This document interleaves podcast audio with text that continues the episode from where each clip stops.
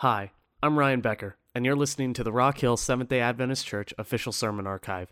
You can find more information about our church at www.rockhillsdachurch.org. We hope by listening to this message that you are encouraged and challenged in your walk with Christ. The date he set was October 22, 1844. There, of course, were multiple days before this that he tried to predict when Jesus would return. But all of them, of course, had been wrong. And unfortunately, this one would be no different. The Millerite movement became one of the largest religious movements in American history. It's funny because it's not really mentioned in a lot of textbooks or anything like that, but well over a million people in the middle of the 1800s had jumped on board the Millerite movement that Jesus was going to return soon. This was huge. Camps were, I mean, this is, this is like the audiences that you see uh, mega churches draw. This was that on like a regular basis for this movement that gripped America. Several thousand people sold everything they had to give to this movement and to spread the news that Jesus was coming back soon. For them, though, Jesus would not come, and many would be left to pick up the pieces. See, this was very similar to if you had had your house destroyed by a natural disaster, except you had no insurance. Many people sold everything they had because they believed, well, what do I need this for if Jesus is coming back to take us home? Why do I need this house? Why do I need this car? Why do I why do I need these different things when I can give all this money to make sure that everyone possible can get into the kingdom of God? So they sold a whole lot of stuff. They put eh, they banked everything on this prediction. And when it did not come true, they were left with nothing except the anger they held toward God and toward the movement which they felt had betrayed them. Many of our denomination's founders were a part of this movement, and they would spend the next several days trying to understand and figure out just where they went wrong. In Daniel 8, 8 14, we find a very specific time prophecy. And it reads, He said unto them, unto me, unto 2,000 years and three, or 2,300 days, then shall the sanctuary be cleansed. This verse was kind of the crux of, of the entire prediction that Jesus would come back. And through a lot of complicated history and trying to figure out all these specific years, I'm not going to take us there today. The conclusion was that the sanctuary that would be cleansed was the earth, and that Jesus was going to return at the end of that time and take us home. This was foundational in figuring out October 22. But Jesus didn't come. So, what did they get wrong? Did they get the numbers wrong? Was it actually a different date? Were they wrong altogether? Or were they just wrong about what Jesus actually was going to do? The morning of October 23, 1844. Hiram Edson, a part of this group, had a vision. Hmm, I'm going to read to you his words. We started praying, and while passing through a large field, I was stopped about midway of the field. Heaven seemed to open to my view, and I saw distinctly and clearly that instead of our high priest coming out of the most holy of the heavenly sanctuary to come to this earth on the tenth day of the seventh month at the end of the 2300 days, he for the first time entered on that day the second apartment of that sanctuary, and that he had a work to perform in the most holy place before coming to the earth. The idea was this in 1800s language. Maybe we didn't get the math wrong, we got the what wrong. But from this moment, the birth of Adventism was set in motion as they realized wait, we, we got the math right, but what Jesus was doing, we, we got that part wrong. We need to correct that. This was where Adventism was born out of. But I want us to understand this because it's easy for outsiders and for us to fall into the trap of thinking that we are just leftovers from a failed prediction of Jesus' return. And it's easy to lump ourselves in with groups of people who have done that even up to today. May, what was it, May 12, 2012, or something like that, where they thought the world was going to end. Even Y2K was another one of those big ones. And it's easy to think that we are just the Millerite movement continued. There are two very, very important factors that make that statement false. Number one, we have never tried to predict the second coming of Jesus since then. We've correctly understood that no man knows the day nor the hour that Jesus will return. And number two, Miller himself never became an Adventist. This was a movement that started out of the remnant of the Millerite movement, but we went a completely different direction.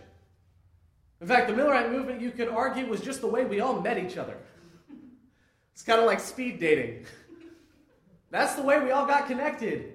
And as we discovered more biblical truths, Adventism ended up being born.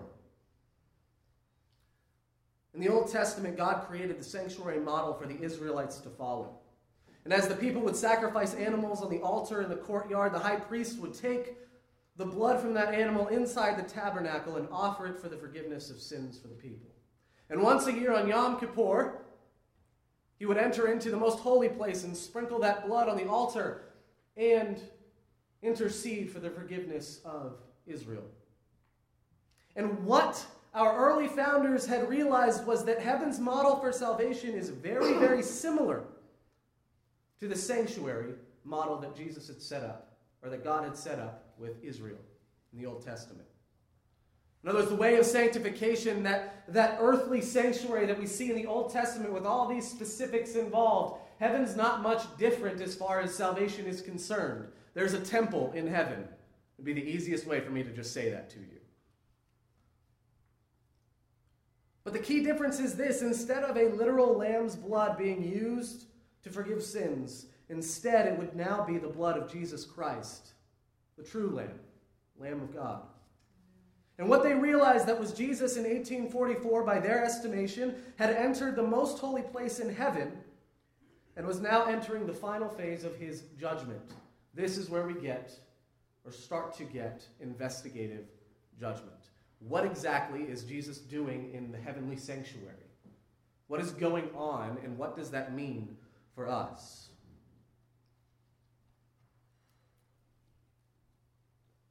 In Zechariah 3, we find the most beautiful depiction of the gospel in the Old Testament. And I believe this is actually key in helping us to understand exactly what Jesus is doing in securing our salvation. Because make no mistake, his, his death and resurrection, that was the moment. That's the moment we look to in history that we accept so then if we if we say that that is what saves us, then what is this need for this work in the sanctuary? That's exactly what I'm going to answer today. In Zechariah 3, he is shown a vision. Zechariah is shown a vision of Joshua the high priest, representing all of Jerusalem, is standing before the Lord, the angel of the Lord, and Satan. We're going to read in verse 1. Then he showed me Joshua the high priest standing before the angel of the Lord and Satan standing at his right hand to accuse him. And the Lord said to Satan, The Lord rebuke you, O Satan. The Lord who has chosen Jerusalem rebuke you. Is not this a brand plucked from the fire? In other words, is this not a people that I have saved from danger? Is this not a people I have saved from certain death? Verse 3 Now Joshua was standing before the angel, clothed with filthy garments. And the angel said to those who were standing before him, Remove the filthy garments from him. And to Joshua he said, Behold, I have taken your iniquity away from you, and I will clothe you with pure vestments. And I said, Let them put a clean turban on his head. So they put a clean turban on his head and clothed him with garments, and the angel of the Lord was standing by. And we're going to pause right there. what I love about this moment in this vision Understanding that Joshua represents the entire nation of Israel here. But you can also see this as individually. This is a man standing before God in judgment. What I love is that Joshua's clothes aren't covered. God just doesn't give him some clothes and say, hey, put this on over what you're wearing. In fact, they are completely removed. And there is a moment where Joshua is standing before this court, basically completely naked, completely exposed. And it is there that God says, All right, let me give you something completely new. And then he treats him as if he was wearing those clean clothes the entire time. The second thing I love about this, and this pattern will continue as we read the, the, the, the rest of this vision. The second thing I love about this Joshua is totally silent. He never says a word throughout this entire exchange. He just stands there and accepts whatever comes his way. Satan is accusing him, and he is silent because, and here's the key, he knows he is guilty. There's no talking your way out of this. There's nothing he can do or say to change anyone's mind, and he is literally wearing the evidence to court. Imagine seeing a murderer in court wearing the bloodstained clothes from his victim that only he would have. He's wearing the evidence of his sin in court. And he is given new clothes. Let's finish this vision. Verse 6 And the angel of the Lord solemnly assured Joshua, Thus says the Lord of hosts, if you will walk in my ways and keep my charge, then you shall rule my house and have charge of my courts, and I will give you the right of access among those who are standing here. Hear now, O Joshua the high priest, you and your friends who sit before you, for they are men who are a sign. Behold, I will bring my servant the branch. For behold, on the stone that I have set before Joshua, on a single stone with seven eyes, I will engrave its inscription, declares the Lord of hosts, and I will remove the iniquity of this land in a single day. In that day, declares the Lord of hosts, every one of you will invite his neighbor to come under his vine and under his fig tree. Notice what God commands after he's already removed the old clothes and given Joshua new clothes. He says, Look, I gave you clean clothes, now keep them clean. If you are a parent, you know how frustrating, how annoying, and how angering that request is. It's so seemingly easy. Just keep your clothes clean. And then, right as you, before you're even finished with that sentence, your kid's off in the mud again. It's one of the most frustrating things, and yet here's what God is saying Look, I've given you clean clothes. Don't go rolling around and get your clothes all dirty again so that I have to do this again. But what I find so interesting is this is mirrored perfectly. Look, no matter how many times your kid jumps in that mud, you're still going to give them new clothes. And Jesus is the same way. He says, Look, keep them clean. But if you get them dirty, I got a new pair waiting for you. I got a new, fresh new pair of pants. I got a new shirt. I got some new shoes for you that are clean. And every time I give them to you, I will ask you the same thing. Remember that you were wearing clean clothes. You see, the work of Jesus in the heavenly sanctuary is not to investigate our works and see if we've been good enough. Unfortunately, we stand silent in the judgment knowing that we haven't been good enough. All Jesus cares about while he's in that sanctuary is this Whose clothes are you wearing? What are you wearing? In Hebrews, we are told that because Jesus lives forever, he has permanent priesthood. Therefore, he is able to save completely those who come, who come to God through him, because he always lives to intercede for them. What Jesus is doing in the sanctuary is literally the work of intercession. All he is doing is saying, God, here are the people that are wearing my clothes. See them. See the people who have accepted these new clothes. All he's doing saying, See, look, Ryan has accepted new clothes. Pat has accepted new clothes. Carolyn, you've accepted new clothes. They're good. They're good. This isn't about determining who will be saved, it's about determining who has been saved. There's a much bigger difference. And this work continues until Jesus comes again. I forget the verse, it's just coming to my mind now. This is the Lord is, uh, is faithful to come back, but he's waiting so that as many might come to Jesus as there might be will. He's waiting for every single person that will come to Jesus. He's waiting for them, waiting as long as he possibly can, so that he can say, Yes, they've accepted the clean clothes. Now, this is the important caveat I need us to understand today. Because while we are not saved by works, it is absolutely possible that we decide whether or not we are judged by those works. In other words, it is your decision, it is my decision, whether or not we want to be judged by our works. And absolutely, you can stand before God, and the only merits you have are your life decisions and your good choices and your bad choices, your mistakes and your flaws and your perfections. It is absolutely possible for you to decide that. Because as we stand before Christ, it is our choice whose clothes we wear.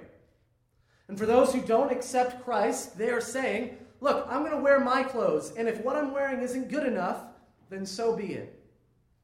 I'm going to be judged by my own life. You've heard this reasoning before if you've talked with someone who is strongly agnostic or atheist, and they say, Look, I, I'm just me, and I believe I'm a good person. I haven't murdered anyone. They're looking at their own clothes. But what Jesus is desperately yelling to us is this No, your works aren't good enough to save you. And if they were, I would not have had to die for you. Like, why would I needlessly die for you if you could do this on your own? Why would I have to do this for you if this was something you could have done from the very beginning? Isaiah 64 6 tells us that, because, but we are all as an unclean thing, and all our righteousness are as filthy rags. And we all do fade as a leaf, and our iniquities, like the wind, have taken us away. Even your good is not good enough when it comes to salvation. But if you want to stand before God and say, hey, this is what I've done, take it or leave it, you have every right to do that. Just know, the scripture tells us what you know what the result will be. Leave it. On our own, our works will never save us, but Jesus still leaves it to our choice. This is why we see scriptures and, and texts in the scriptures say that the dead will be judged by their works. Those there will be people who are judged by their works because they've chosen and elected to be judged by their works. We just happen to know the outcome before that moment happens. It's not going to be good enough. The only way that we are saved is if we allow Jesus to clothe us with new clothes. And when we accept those new clothes from Jesus, just as Joshua did, we count ourselves dead to sin, and now we are alive in Christ. And this is one of the most difficult concepts I found Christians struggle to understand of all denominations. How can someone else's clothes save us, and how can someone else's life save us? See, Romans 6:11 tells us in the same way count yourselves dead to sin, but alive to God in Christ Jesus. So on a practical level, I'm going to tell you today the one thing that has helped me understand this, and I did not get it until this year. I've just kind of accepted that and waited until I finally get it. Maybe this will help you, maybe it won't. Maybe your journey is a little bit more complicated, and maybe this will just confuse things more for you, in which case, I'm sorry. Forgive me. I want to talk about your identity, who you are. Identity is one of those things that right now is kind of the hot button topic in politics and in, in, in secular society in general. We talk about gender identity, we talk about sexual identity, we talk about political identity, religious identity. Identity is huge. It's at the center of what my generation of pastors will have to navigate. That's the baton we've been handed. Yay! I'm so excited. But identity, what I found, is much more complicated than I originally thought. And I don't mean in gender and sexual identity, that is a whole mountain on its own. What I mean is who I am. See, if you want to know who I am, You'll ask me, Ryan, who are you? And, and I'll tell you probably what I do, I'll tell you what I believe, and I'll probably share with you, as I have many times in, in my sermons, stories from my past and, and memories. And what we would what we would tend to agree on, on on some sort of base level is, is who you are is somewhat the summation of your experiences. All of the things in your past have led up to who you are now. Decisions you made have affected the way you think now. We tend to say, yeah, my identity is, is wrapped up in my memories, in my understanding of myself. I've had two family members, one who has already passed, one who is on her way, who both have suffered from Alzheimer's. And there may be some of you in here who know what it's like to struggle and watch someone fight with Alzheimer's. It's the most frustrating thing in the world, not only for the people around you, but for you yourself, because you know, you know you're losing your grip on reality and there's nothing you can do about it. And it's scary. When you look at someone with Alzheimer's, I remember sitting at the dinner table with the, the distant family relative who has since passed. And I remember her sitting across the table from me, completely just a shell of a human being. She just stared right through me. Trying to figure out maybe who I was, we don't know because she wouldn't say anything. She had no concept of where she was, who I was, who we were, even her own daughter, she could not identify. The person who had t- been taking care of her 24 7 for over 10 years. When I think about Alzheimer's, the question that I ask is who holds your identity? Is it you? Because if it's you, well, that's a pretty fragile and frail place to hold it. Because all it takes is the slightest imbalance. All it takes is the slightest step into Alzheimer's, which many of us do not have control over. And suddenly you lose what you were holding on to. What we found in the greater sphere as we've jumped into this issue of Alzheimer's, this terrible tragedy and how it rips families apart. What we found is that you are not the one who holds your identity. Your identity is held by the community around you. Because when I want to talk with someone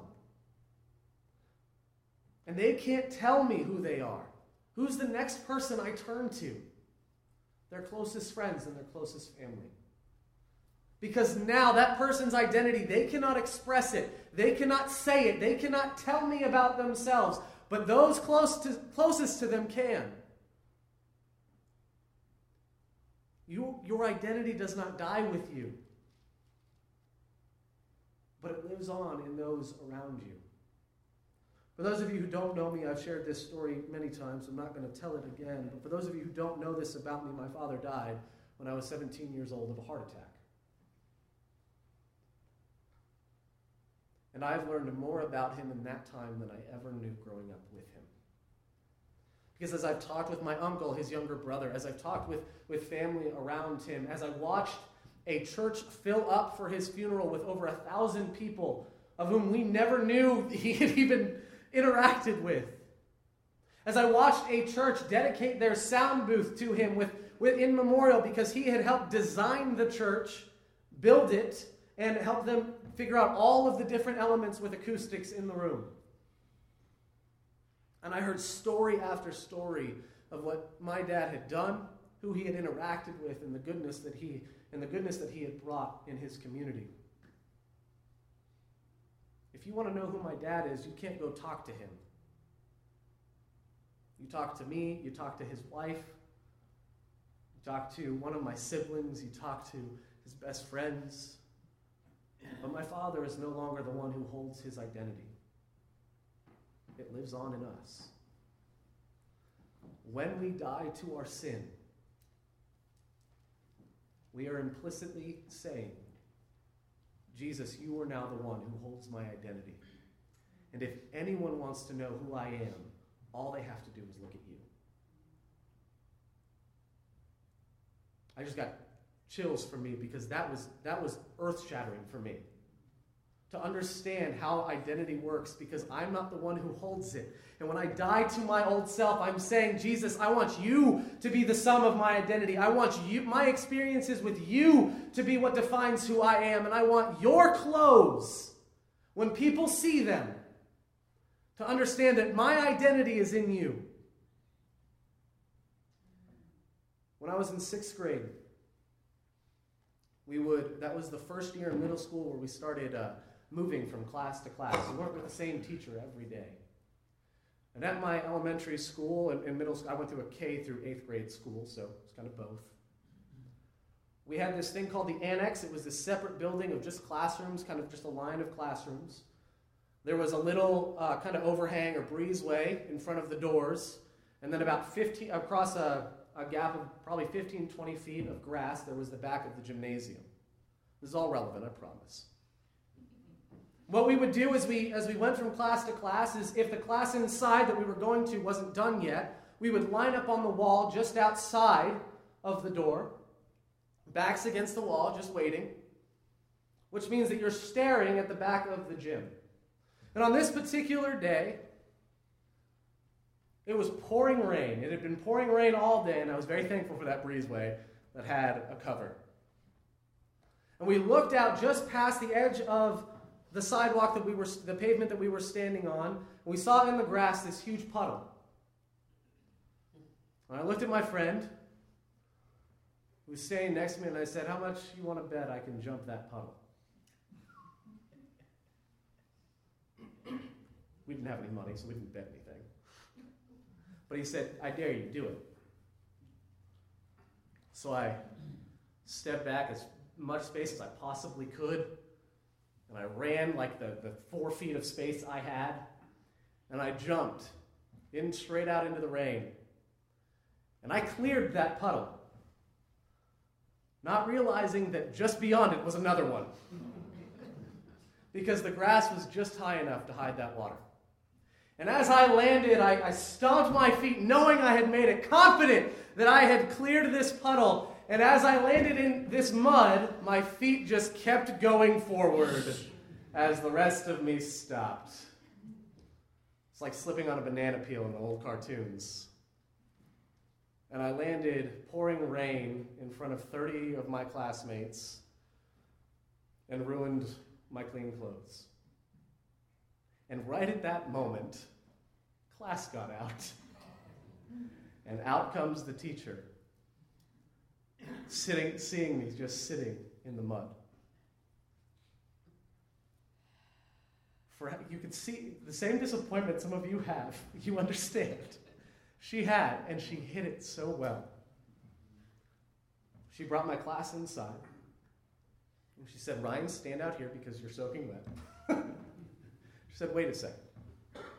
She went back inside, settled the class down as I'm just standing there going, This is how it ends for me. it's been a good run, Lord, but my time has come. Sixth grade was a good year. Sixth grade was a year.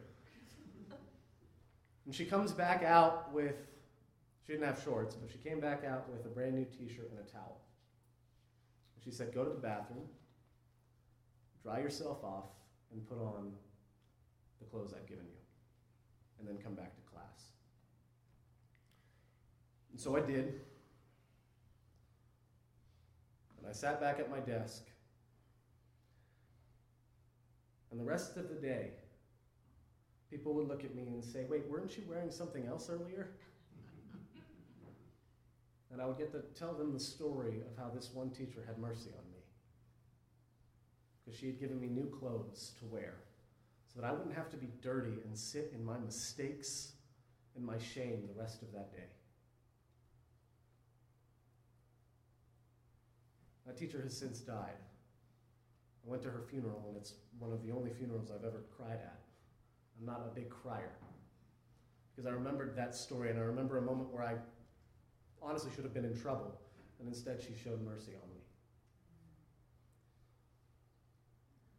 All my friends knew the second I put on those clothes whose clothes I was wearing. They knew that I was no longer wearing my own, and they knew that I was dry because someone showed mercy on me. So, my question for you this morning whose clothes are you wearing?